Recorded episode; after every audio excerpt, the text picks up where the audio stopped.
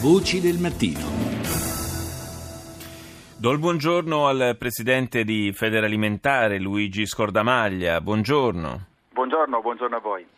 Parliamo eh, di etichettatura dei cibi, eh, un nuovo tipo di etichettatura che eh, sembra destinata a prendere piede in Europa, eh, che vuole un'etichettatura che parte eh, probabilmente anche da una eh, così, da, da, da, uno slancio positivo, ma eh, poi rischia di creare una certa confusione nella mente dei eh, consumatori e, in particolare poi rischia di eh, danneggiare alcuni prodotti particolarmente pregiati del Made in Italy e soprattutto eh, molto esportati dal nostro paese. È la cosiddetta etichettatura a semaforo. Eh, di che cosa si tratta, Scordamaglia?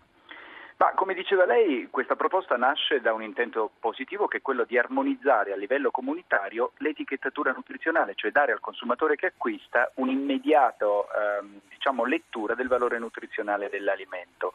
In realtà l'ultima proposta, che è quella appunto di etichetta a semaforo, ehm, prevede che determinati alimenti che magari hanno un grammo di più gra- di grasso, un grammo di più di sale vengano classificati con un segno rosso, altri invece che non ce l'hanno con un segno verde. Teoricamente quindi molto bene, se però si va nella pratica si vede che questa classificazione in buoni e cattivi prescinde dalla stessa qualità intrinseca del prodotto. Mi spiego meglio, come diceva lei, eccellenze come il parmigiano reggiano, come l'olio d'oliva, che hanno fatto grande ovviamente il modello alimentare italiano, che hanno fatto degli italiani il popolo più longevo al mondo, eh, verrebbero classificati con un bollino rosso, mentre prodotti sostitutivi in cui ingredienti sani come il latte, come, come, come, come nel caso del prosciutto, eh, questo tipo di ingrediente eh, mh, viene sostituito lo zucchero piuttosto da, da mh, ingredienti di sintesi con prodotti light, con prodotti di diversa natura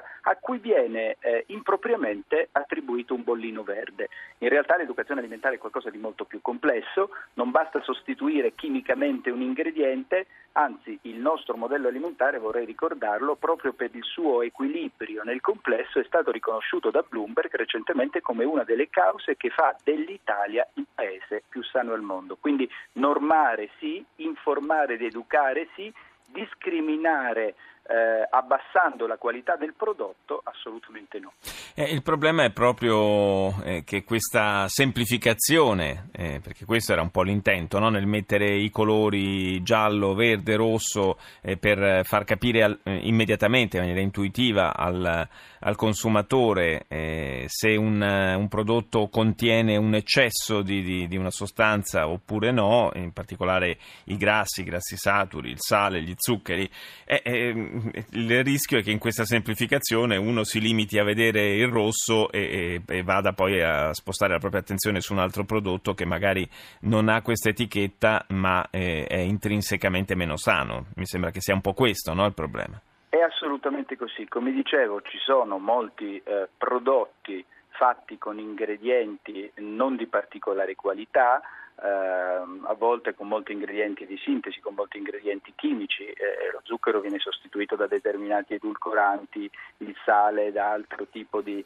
di conservanti, quindi si hanno alla fine dei prodotti che hanno una qualità nettamente inferiore, una, dei prodotti molto più massificati di cui con un segnale verde, che ripeto legato solo al fatto che abbiano magari un microgrammo in meno di, di sale, si, si, stimola o si dà l'errata percezione al consumatore che se ne possa fare poi un consumo smotato. Così non è, l'educazione alimentare è una cosa molto seria, ripeto, bisogna che sia, eh, siano tutti consapevoli dell'equilibrio complessivo e per questo come industria alimentare italiana abbiamo avanzato diverse proposte. Per esempio su base volontaria da tempo noi introduciamo il, il valore nutrizionale della singola porzione, questo è un altro aspetto molto importante perché a volte il consumatore legge eh, qual è il contenuto, non so, calorico su 100 grammi sì. di prodotti che invece ne consuma, ne consuma 10, ne consuma 15. Quindi bisogna dare al consumatore l'esatta percezione di quello che introduce in termini nutrizionali con la singola porzione,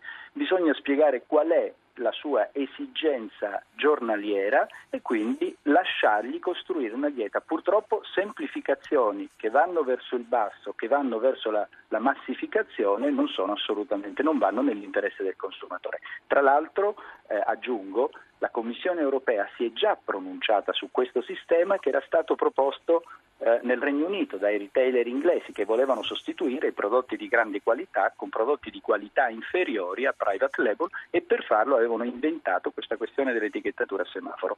La Commissione si è già pronunciata perché ha trovato non basata su solide eh, basi mm. scientifiche, appunto questo tipo di teoria, come discriminante gli scambi e quindi ha, avuto, ha avviato una procedura di infrazione contro il Regno Unito. Riproporla così passivamente, francamente, non mi sembra la soluzione. E quindi ci auguriamo che anche a tutela delle centinaia di prodotti italiani DOP e IGP, eh, che, di cui possiamo, insomma, che sono vanto veramente della, della nostra, del nostro paese, speriamo che che questa, eh, questo metodo non venga adottato a livello europeo. Io ringrazio Luigi Scordamaglia, Presidente di Federalimentare.